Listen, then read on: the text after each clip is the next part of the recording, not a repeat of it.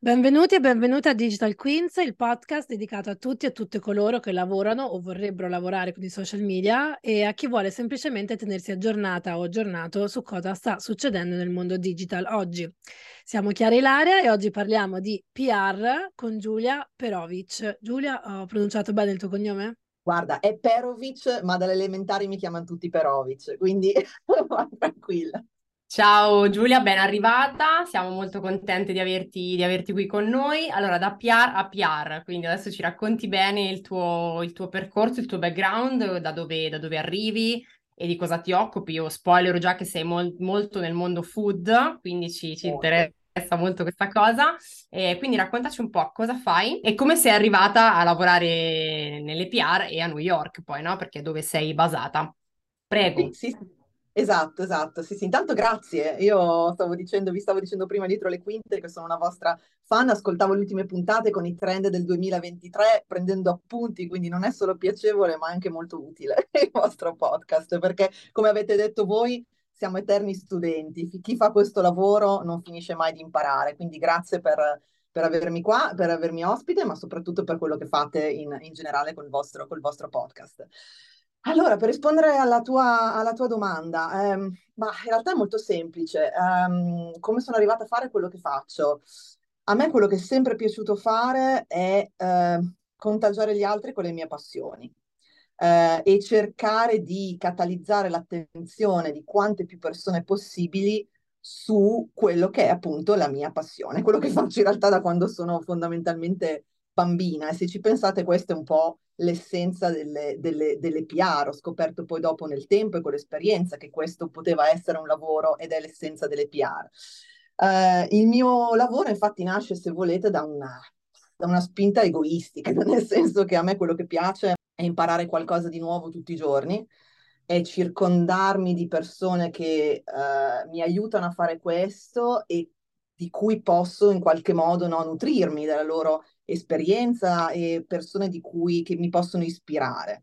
Quindi dico sempre che nel momento in cui vado a letto la sera e so di aver imparato qualcosa di nuovo e c'è stata una sorta di evoluzione nella, no, nella mia vita in generale, per professionale ma ovviamente anche personale, io vado a letto molto contenta. Quindi eh, questo si è trasformato in, in, un lavoro, perché appunto quello, il, il lavoro delle PR è proprio quello di cercare di raccontare autenticamente una storia che secondo me almeno deve essere così, che si ama e cercare di far puntare quanti più riflettori su questa storia, su questo progetto o su queste persone. Quindi questo è forse quello che Simon Sinek qua no, per parlare di marketing chiamerebbe il why e il, il, il, how, il modo in cui lo faccio è attraverso appunto il mio, il mio lavoro.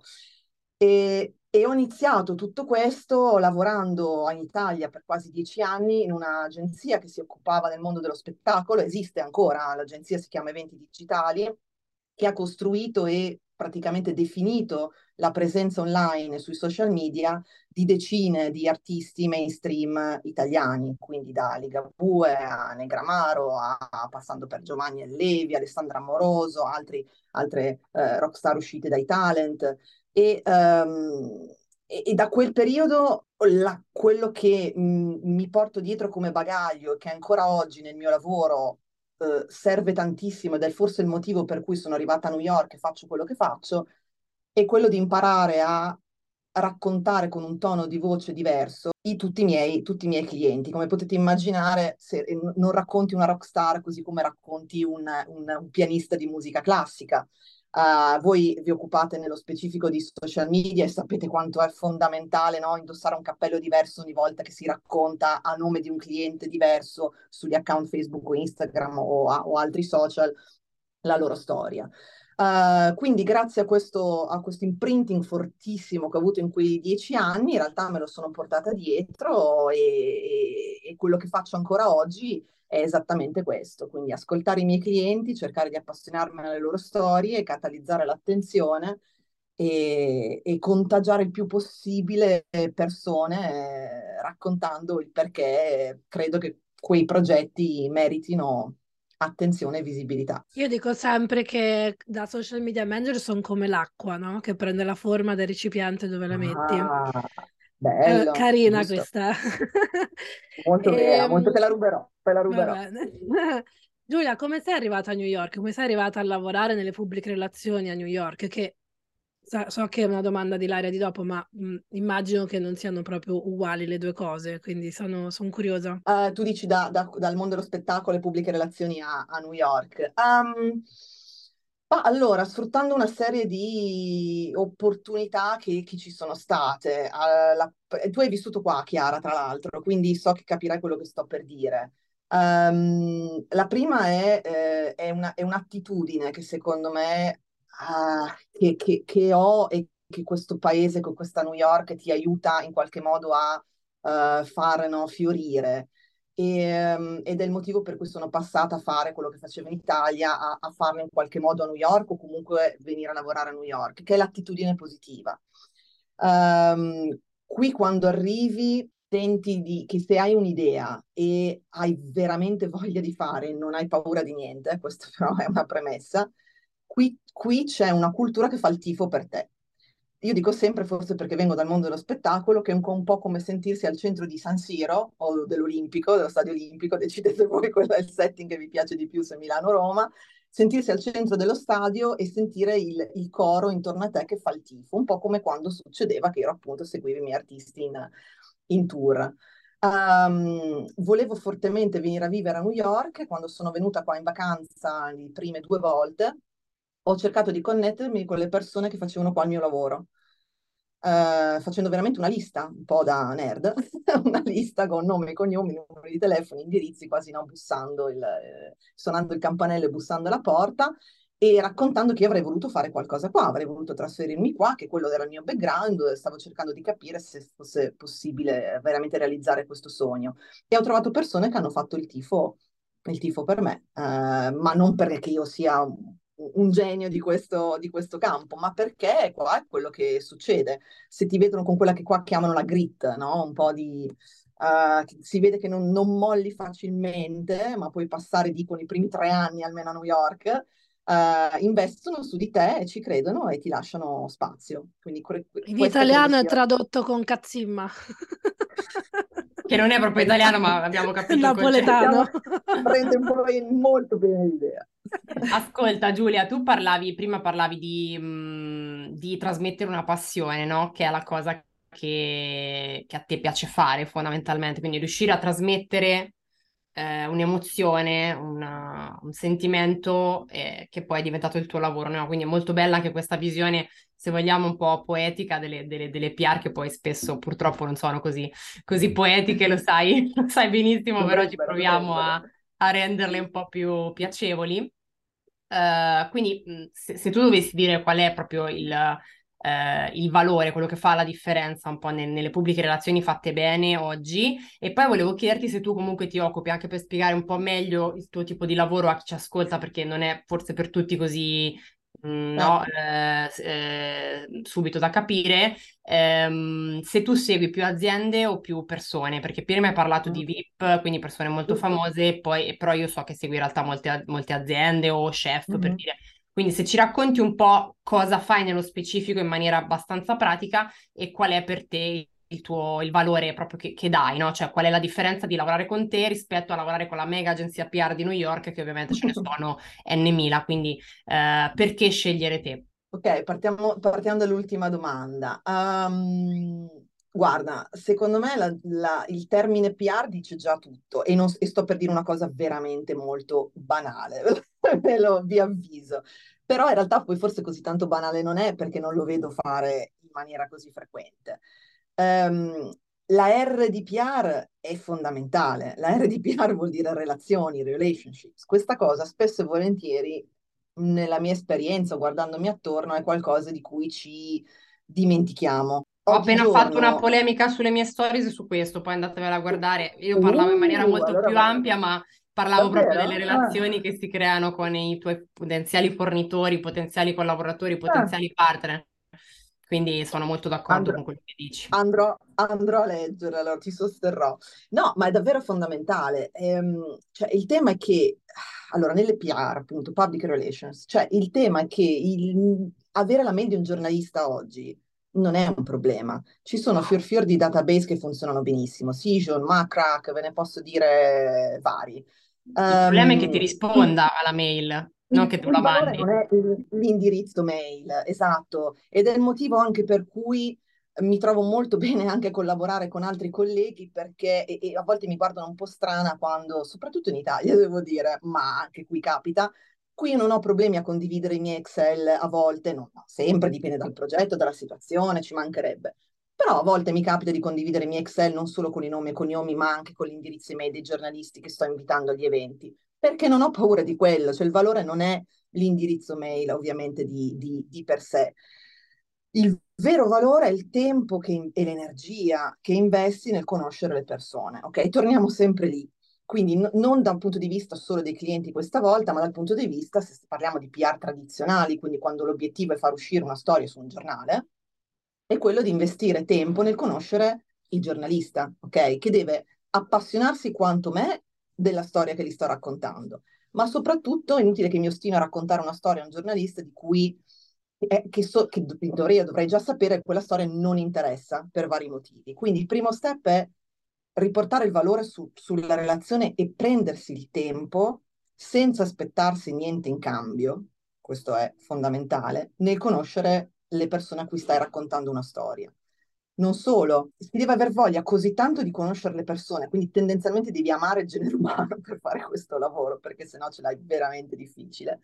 Autenticamente, essere estremamente generosi e ripeto, senza aspettarsi niente in cambio, a volte anche con i potenziali clienti. Cioè, mi capita spesso di passeggiare nei corridoi delle- dei trade show, delle fiere, piuttosto che degli eventi e carpire storie che mi piacciono, perché c'è un packaging molto bello di un'azienda, quindi mi fermo, mi avvicino a chiedere, piuttosto che ehm, qualche imprenditore mi racconta come è nata, nata l'azienda, tutti i behind the scene del, no, del prodotto. Io a volte ascolto e quello che succede poi capto nei- dai giornalisti richieste, ovviamente, perché stanno cercando no, risorse, storie da raccontare. A me, io mi trovo molto spesso a fare i famosi pitch, cioè a rispondere alle richieste dei giornalisti di miei non clienti. E ci sono dei colleghi che mi guardano strana, cioè un po' come un alieno, dice, ma perché stai perdendo tempo? Cioè, non è, non è un tuo cliente, mettici piuttosto un tuo cliente.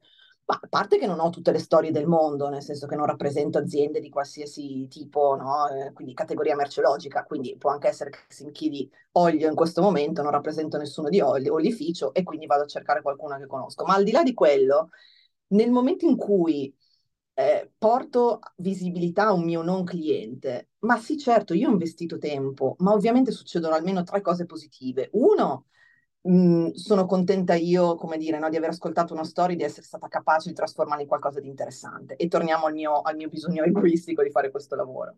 Il secondo è faccio contento il giornalista perché gli sto risolvendo un problema. La verità è che noi PR quello che facciamo è risolvere il problema ai giornalisti, cioè trovargli delle, delle risorse valide per le loro storie. E quindi questo giornalista ti sarà grato per il resto della sua vita. E poi sto facendo soprattutto bene il mio lavoro. Ma seco- terzo, terzo motivo importantissimo, questi non clienti, cosa volete che succeda? Ma eh, molto probabilmente appena ci sarà l'opportunità diventeranno clienti.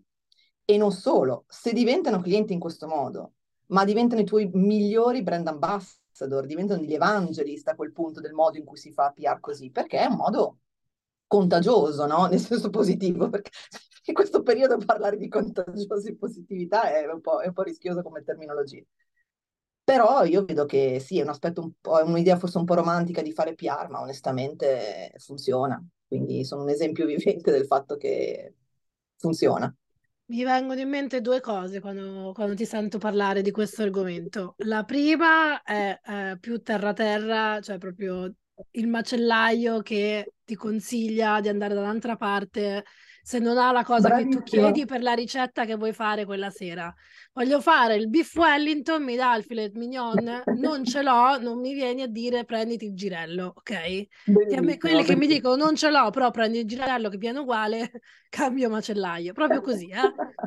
Seconda cosa che mi viene in mente è una cosa che invece mi disse una mia amica eh, che lavora nell'arte a Milano, mi disse io per anni ho cercato di farmi pubblicare in riviste contattando giornalisti e lei è mh, molto qualificata, ha scritto un libro, cioè non stiamo parlando di una persona che ha appena iniziato, è proprio senior nel suo lavoro, nel suo business, diciamo, nella sua industria, senza riuscirci.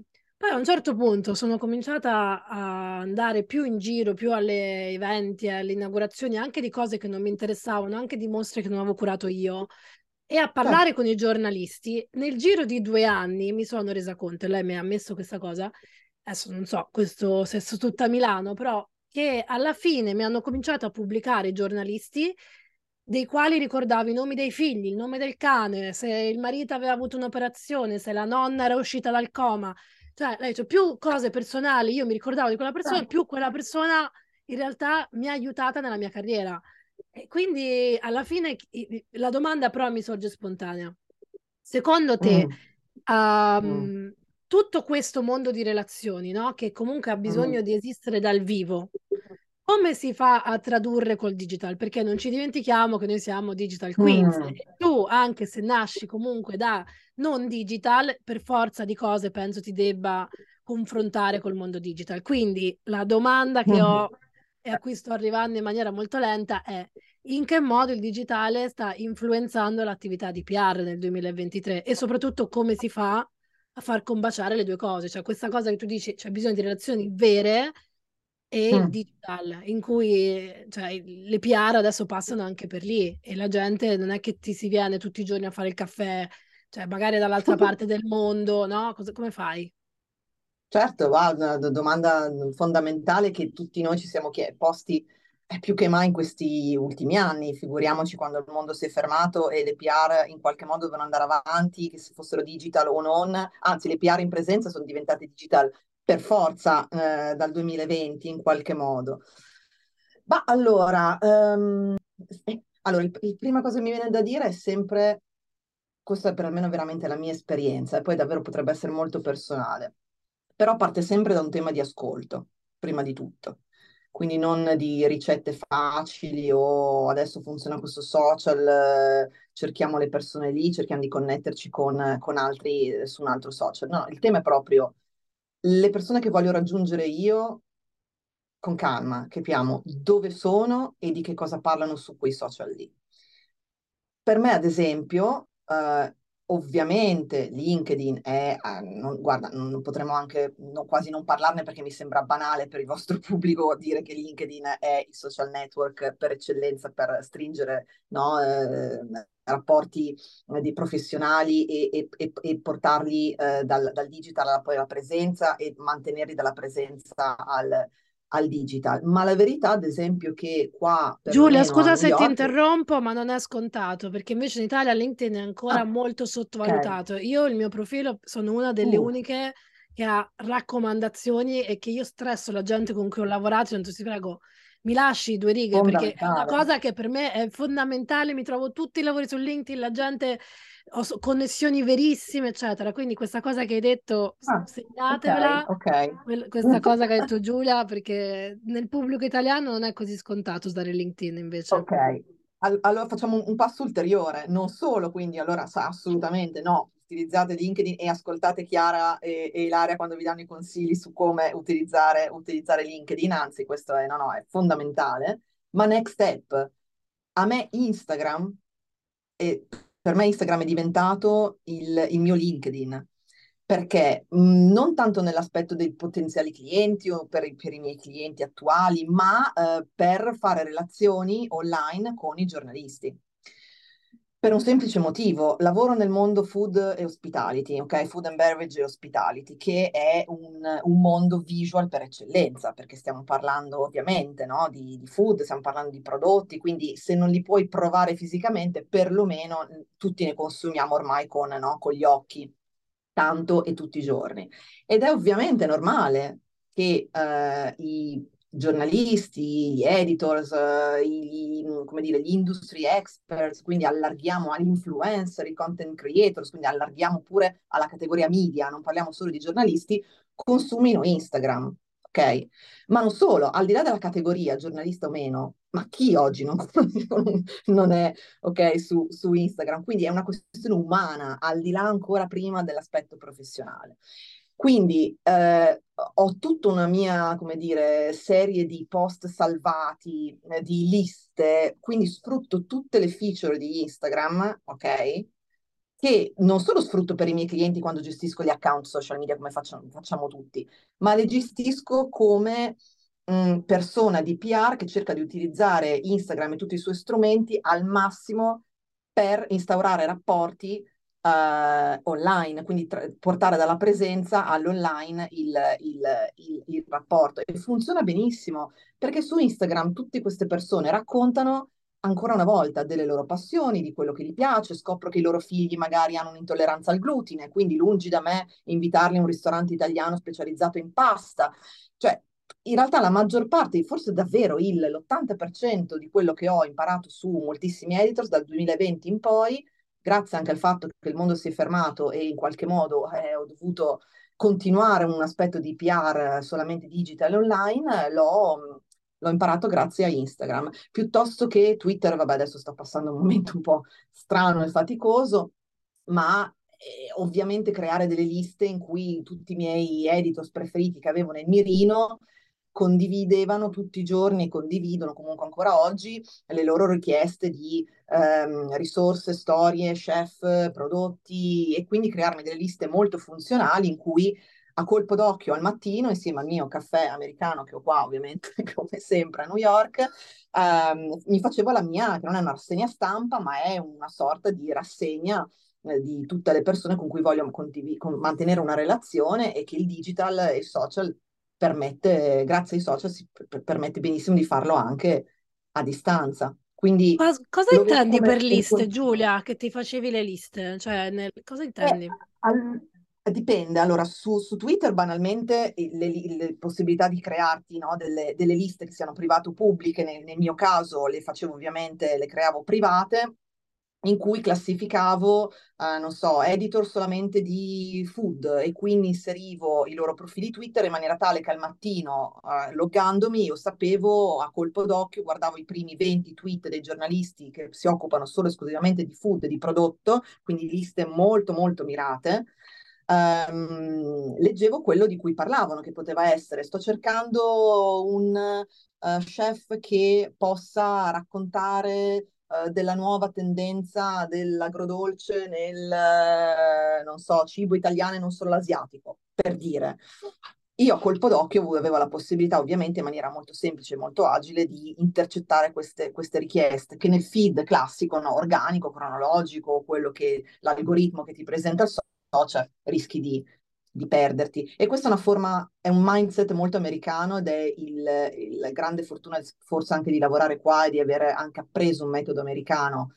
Um, le ipernicchie, nel senso che qui credo sia una cosa diversa dall'Italia, ma poi mi direte anche voi, eh, le PR sono veramente molto molto focalizzate su un tema specifico come la cultura americana è molto verticale piuttosto che orizzontale in generale. Quindi chi scrive di food, chi scrive di prodotto non è detto, anzi di sicuro non scrive di ristoranti, chi scrive di ristoranti non è detto che scriva di chef e che scrive di chef non scrive di chef di fast casual dining ma scrive di fine dining chef, cioè le ipernicchie e le liste diciamo, su Twitter possono essere talmente personali e customizzate che aiutano tantissimo a, a fare Poi lo, lo, facevi anche su, lo fai anche su Instagram? Eh, sì, Instagram salvare.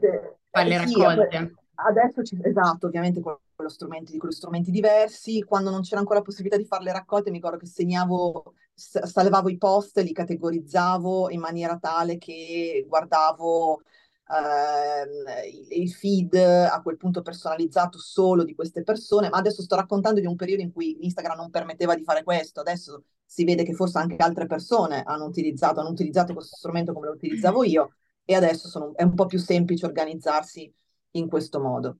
Chiaro. Allora, hai toccato dei punti, secondo me, molto importanti. Vabbè, si potrebbe parlare per delle ore. Noi facciamo sempre questi episodi da 50 minuti circa che ci rendiamo poi conto che sono sempre pochi perché le cose da dire sono tanti su temi così ampi, sul lavoro come quello delle pubbliche relazioni che si è evoluto tantissimo, ovviamente, negli anni e ehm, ti parlo un po' dell'Italia, chiaramente qua cosa è successo? Che mentre in America ovviamente il digitale è arrivato, i social media prima dell'Italia e diciamo il mondo si è evoluto, di qua avevamo gli uffici stampa fino a qualche anno, anno, fa, ti direi anche fino all'anno scorso, quindi chi ha sempre fatto relazioni con i media tradizionali che si è messo a fare il digitale dall'oggi al domani, quindi il, diciamo, lo switch non è stato così, ehm, così, tradizio- così, mm, scusami, così eh, logico, intuitivo, e anzi al contrario, appunto, sono rimaste molto tradizionali le, le, le, le relazioni e anche la modalità di lavoro. Io tutt'oggi mi trovo mm. spesso a collaborare anche con uffici stampa, per dirti, cioè il mio lavoro va di pari passo perché molto spesso non c'è la competenza digitale nel PR, nell'ufficio stampa tradizionale.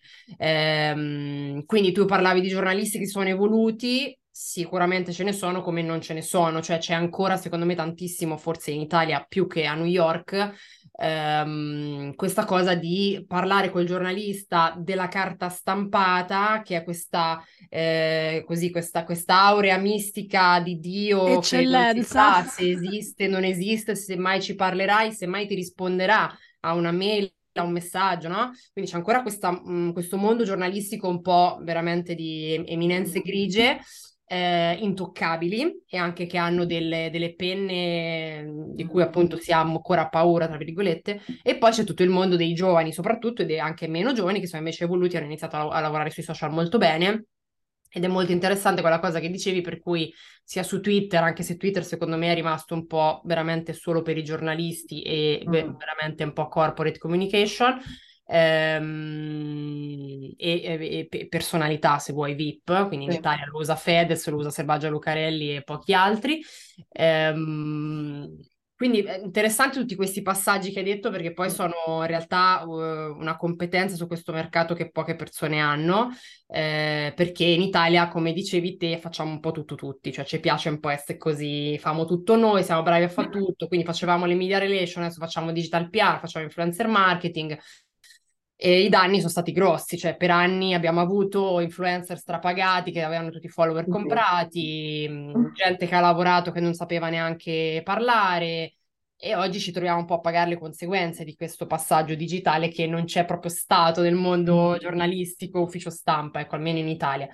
Oggi la situazione è un po' migliorata, però chiaramente siamo in un mercato super... Um, mega saturo. Quindi la domanda è in realtà molto più semplice, il mio era un po' un enorme cappello introduttivo per chiederti uh, se lavori con gli influencer e, mm. e se uh, appunto hai differ- cioè, trovi differenza tra chiaramente parlare con un giornalista, di cui ci hai già molto ampiamente parlato, chiaro, chiaro. e parlare con quindi un influencer. Quindi com- come ti approcci ai due mondi, se ti approcci ai due mondi mm. e, e, cosa pensi possa funzionare di, di più o, o, diversamente. Ok. Hmm. Allora, la mia prima risposta, veramente sembro un po' un, un martello pneumatico su, su questo, però gli influencer, esattamente come i giornalisti, sono comunque persone. Ok, quindi torniamo, torniamo lì, al di là del, del, fatto che hanno un obiettivo diverso, una frequenza diversa di produzione di contenuti, utilizzano un mezzo diverso, però sono comunque persone um, che in qualche modo cercano di fare quello che comunque fa un, fa un giornalista, raccontare, raccontare storie, ok? Quindi comunque il mio approccio cerca di essere simile da questo punto di vista. Quindi lo stesso entusiasmo con che cerco di trasferire a un giornalista per una storia, lo faccio anche nei confronti di quello che continuiamo a chiamare influencer e a me piace sempre ricordarmi che lo chiamiamo così perché realmente dovrebbe influenzare la propria fan base o community o audience. Um, L'evoluzione che sto vedendo qui, che in realtà è un'evoluzione di cui parlo, ma è già due o tre anni che, che la vedo, è quella di eh, ricordarsi o di switchare un po' l'idea che quando ci rivolgiamo agli influencer, o perlomeno questo è il target da cui io cerco di andare, vado da persone che eh, non sono solo, come dire, mh, mm, e quello lo intuisci perché dopo un po' di sensibilità, di esperienza nel fare questo lavoro lo capisci, oppure eh, persone che ascoltano gente come voi e, e imparano a, anche no, a, a, capire a chi rivolgersi. Uh, piuttosto una persona piuttosto che un'altra, è un influencer che non vuole semplicemente ricevere del prodotto per postare una volta una story o fare un post e poi dimenticarsi di quel prodotto e quindi non sovraesporre la propria audience allo stesso messaggio più e più volte, oppure quell'influencer che coinvolgi perché stai lanciando un nuovo ristorante, hai voglia che ovviamente loro ti pubblicano sui loro account social, tu inviti in cambio di un, un pasto no, a gratis, eh, eh, ti pubblicano una storia e un post. Trovo che non ci sia nessun tipo di ritorno da questo punto di vista per il, per il cliente trovo che serva a creare delle linee nel report delle PR, no? Perché il PR poi si mette anche in questo, questa scatola a volte un po' da solo, eh? soprattutto il PR americano che deve mandare un report ogni due settimane, massimo una volta al mese, quindi ha l'ansia che deve riempire queste, questi Excel con delle righe, quindi a un certo punto quando il giornalista fa fatica a far uscire i pezzi perché è molto difficile, lo è sempre, sempre più difficile, gli spazi media sono sempre po- meno e, e, e, le storie da raccontare tante, ti appoggia l'influencer, ne chiami 10 a cena, gli offri la cena, ti pubblicano, tu hai le tue 10 righe da mandare al cliente, sembra un sacco di lavoro e ti sei in qualche modo pulito la coscienza. Non mi interessa fare questo di PR, tipo di PR, non credo porti niente ai, ai, ai miei clienti e neanche a me, onestamente, e quindi a, a, investendo ancora una volta un po' di energie e tempo nel fare delle ricerche, mi piace pensare che gli influencer diventino dei brand ambassador. Quindi mi piace pensare a persone che nel corso dell'anno, in momenti topici, per cui un influencer che magari è più lifestyle e quindi è normale che voglia parlare di, adesso è febbraio quasi, Valentine's Day, piuttosto che eh, ha dei figli e quindi è una mamma e quindi ovviamente parlerà di come cucinare il pranzo ai, ai propri figli e creare il kid box, kid, kids box per la scuola.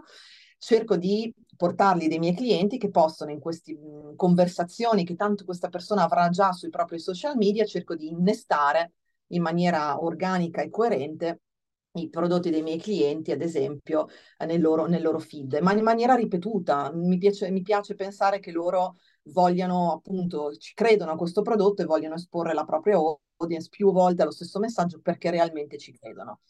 Um, questo modo di fare in realtà influencer marketing eh, si sta in qualche modo, come dire, industrializzando, nel senso che la piattaforma la più famosa, ma che anch'io devo dire preferisco, di influencer marketing americana, più, una tra le più famose al mondo, si chiama For, For Card. Il CEO James Nord, ragazzo brillantissimo, um, ha fatto un, pivoting proprio, no, ha sterzato, eh, decidendo di, anche di ribrandizzare la propria piattaforma da influencer marketing platform a brand ambassador platform l'ha proprio voluta rimbrandizzare come nome per educare i, i, i, decine di migliaia di influencer con cui lavora nel mondo e migliaia di clienti che ha sulla piattaforma, perché l'obiettivo è di metterli in comune, ok, quello che la sua piattaforma fa, ricordando a tutti che non si parla più di influencer in questo senso, ma di proprio brand ambassador eh, programs. Quindi, quindi questo a me è un'idea che che piace molto. Se ho risposto alla tua domanda. allora, sì, sì, sì, no, ti ascoltavo insomma attentamente, nel mente stavo anche cercando questa, questa um, di cui mi, che dicevi, poi me la, me la guardo. Io non sono molto pro per le grandi piattaforme, nel senso che a livello internazionale, almeno in Italia, ci sono le, le più utilizzate, sono diciamo le più famose, Open Influence, che è la prima certo. che poi ha sede a Los Angeles eh, con certo. Karim, che insomma ci lavora da da 100 anni e quindi grande expertise global internazionale.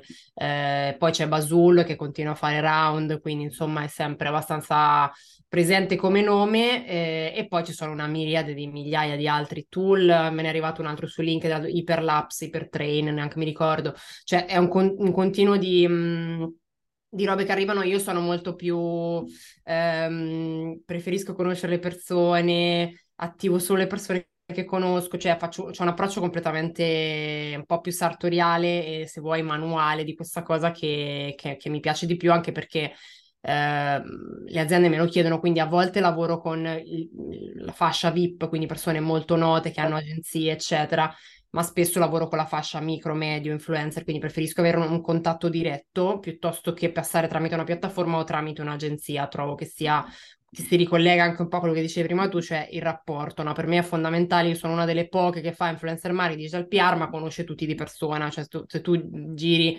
eh, il nostro mondo, diciamo, tutti si conoscono, cioè non si sono mai visti di persona, no? Cioè lavorano insieme, si taggano nelle stories, eh, best, top amiche, eh, ma non si sono mai visti. Eh, io conosco tutti di persona, o almeno ho sempre fatto questo negli anni, eh, perché comunque ormai sono 11 anni che faccio sta roba, quindi insomma inizia a essere un po' anche un po' zia, e mentre adesso sai che insomma tutto il creator, la creator economy adesso sono ragazzi molto molto giovani, 18 anni, anche meno, TikToker, eccetera. Quindi il mondo è molto ampio e variegato. Ehm, è interessante l'approccio che hai, quindi di creare delle, dei rapporti chiaramente di, di, lungo termine, che è sicuramente una cosa interessante, anche se secondo me su una piazza come New York e su ehm, locali di tendenza ci può anche stare l'invito one shot, secondo Chiaro, me. Ha tutto il suo, il suo, peso, insomma, io lo faccio anche per, per clienti insomma, locali o diciamo eh, italiani. Secondo me per far andare un locale devi mm, portare sempre gente, cioè se ogni settimana c'è qualcuno che va a cena o a pranzo è già top. Eh, quindi certo, l'importante è avere è sempre una... chiaro l'obiettivo, esatto, è, sempre avere chiaro l'obiettivo, d'accordissimo con... con è un approccio, poi dipende se è uno chef stellato, se è appunto oh, una certo. situazione più easy, se è un sushi, cioè sicuramente ogni cosa ha le sue, le sue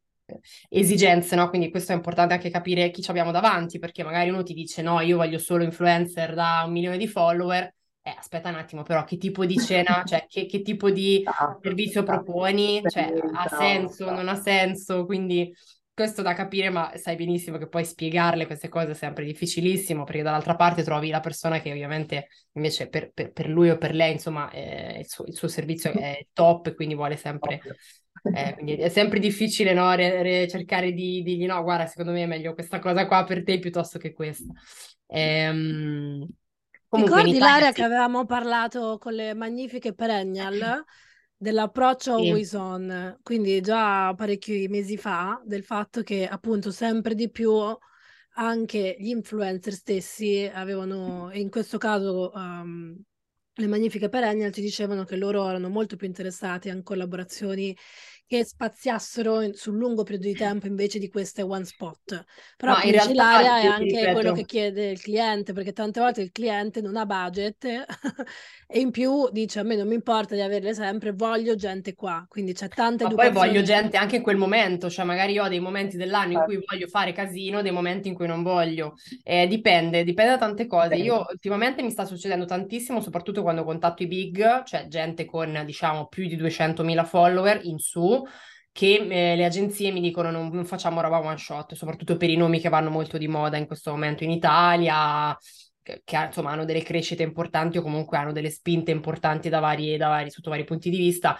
Mi chiedono proprio questo, cioè mi chiedono almeno due o tre uscite perché con una sola, e devo dirti che anch'io che lavoro ad esempio nel beauty, Uh, fare un'uscita one shot, a meno che non sei veramente Kim Kardashian, mh, mm. si fa un po' fatica a vedere il risultato su, ripeto, un ristorante, un sushi, una cosa figa aperitivi, ci può stare che fai, cioè ti invito, vieni, quando puoi, eccetera. Quindi dipende molto dal, dal, dal, dal settore, da cosa vuole il certo. cliente. Ma eh, domanda per te, ehm, quindi perché poi non mi hai risposto, avevo un po' chiesto prima questa cosa, ma non mai, tanto riso un po' nicchiato su questa cosa.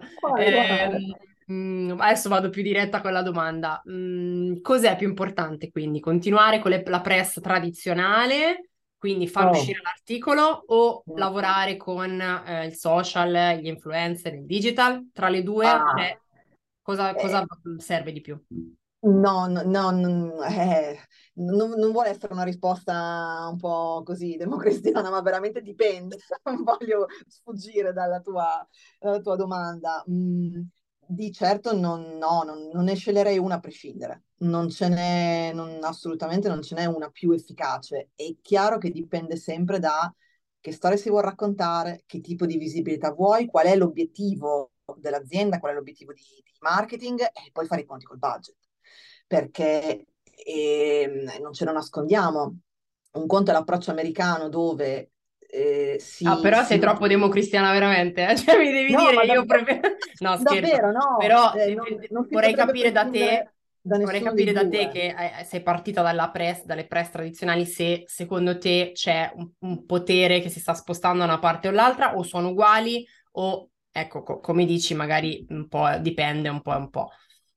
Dipende mm. dal pubblico. Il, uh, diciamo che quello che a me piace della press, chiamiamola tradizionale, anche se poi di tradizionale in realtà eh, c'è, c'è, c'è, poco, uh, però di tradizionale che um, ti dà la possibilità di non dirti da solo che sei fighissimo e sei bravissimo e hai il prodotto più buono o hai il ristorante più buono, ma c'è qualcuno oggettivamente, da, chiamiamolo dall'alto, no, che ti legittima e, e ti dice che sei tra le 10 migliori esperienze del fine dining a New York o eh, il tuo resort merita una visita, quindi ti, ti dà quel prestigio no, che, ti, che, ti, serve, una sorta di social proof.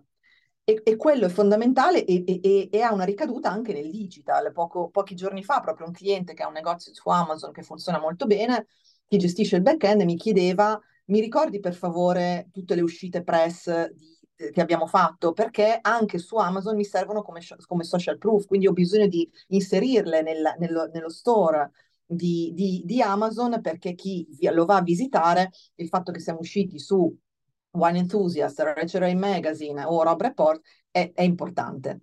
Ok, quindi Uh, come dire, da, da, una PR, chiamiamola appunto tradizionale, si ha una ricaduta nella, nell'aspetto, di, nell'aspetto, digital l- riuscire a parlare con content creators, influencer digital di peso, ok? con anche milioni di followers, per me è molto più facile arrivare a loro se ho avuto uscite di prestigio sulla press, perché stiamo anche parlando di prodotti, in questo caso europei o italiani, che il mercato americano non conosce, quindi tra l'altro la mia difficoltà è, è doppia, ok? Perché non, non, sto parlando di prodotti che in qualche modo loro risuonano familiari, né nel nome né, né, né nell'utilizzo. Quindi ho bisogno di social proof e la press, appunto, tradizionale, dal New York Times in giù, mi dà quel tipo di, di peso. L'aspetto digital è fondamentale perché arrivi a tante più persone in maniera molto, come dire, no, eh, veloce e riesci anche a fare quello che non riesci nella press tradizionale. Cioè democratica, se vogliamo, cioè forse arrivi un po' a, più, a, tappeto a più persone, mentre magari mi viene, penso la testata specializzata sia più letta magari da appassionati sì, di food, appassionati wine, no? Mm, quindi anche, sono cose eh, diverse.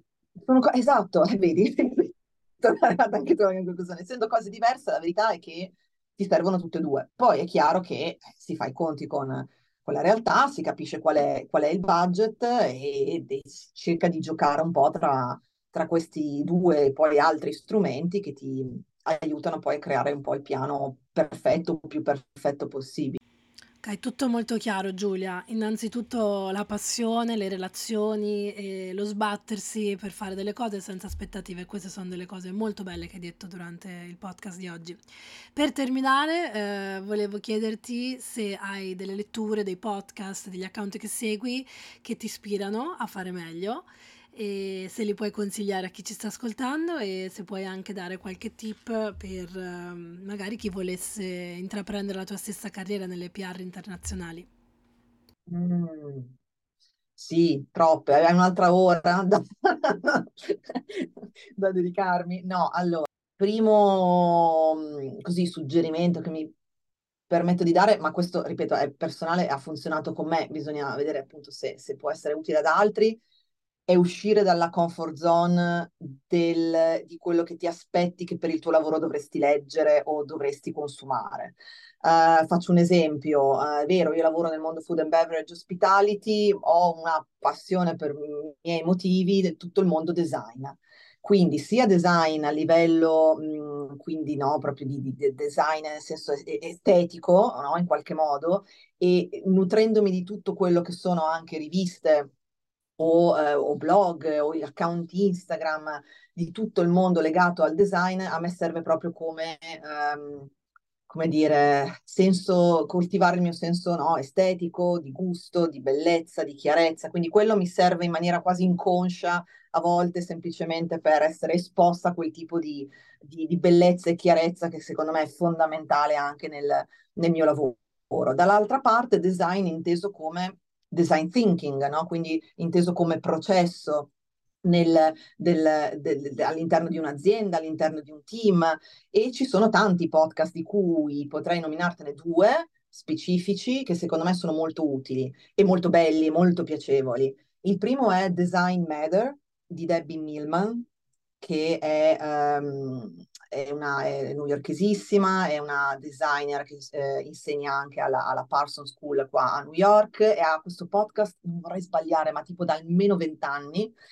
E uh, non solo intervista personaggi di, uh, del mondo ovviamente design, ma non solo, Um, e quindi eh, facendoli raccontare esper- esperienze di vita incredibili che sono utilissimi, ma la trovo la più brava intervistatrice al mondo. Il modo in cui Debbie Millman, e non sono io a dirlo, eh, ovviamente le fanno tanti complimenti tutti, il modo in cui costruisce le interviste è spesso il modo in cui io ce- a cui cerco di ispirarmi nel mio piccolissimo nel fare le domande ai clienti quando ho bisogno di avere notizie. È piacevolissima lei, veramente eccezionale.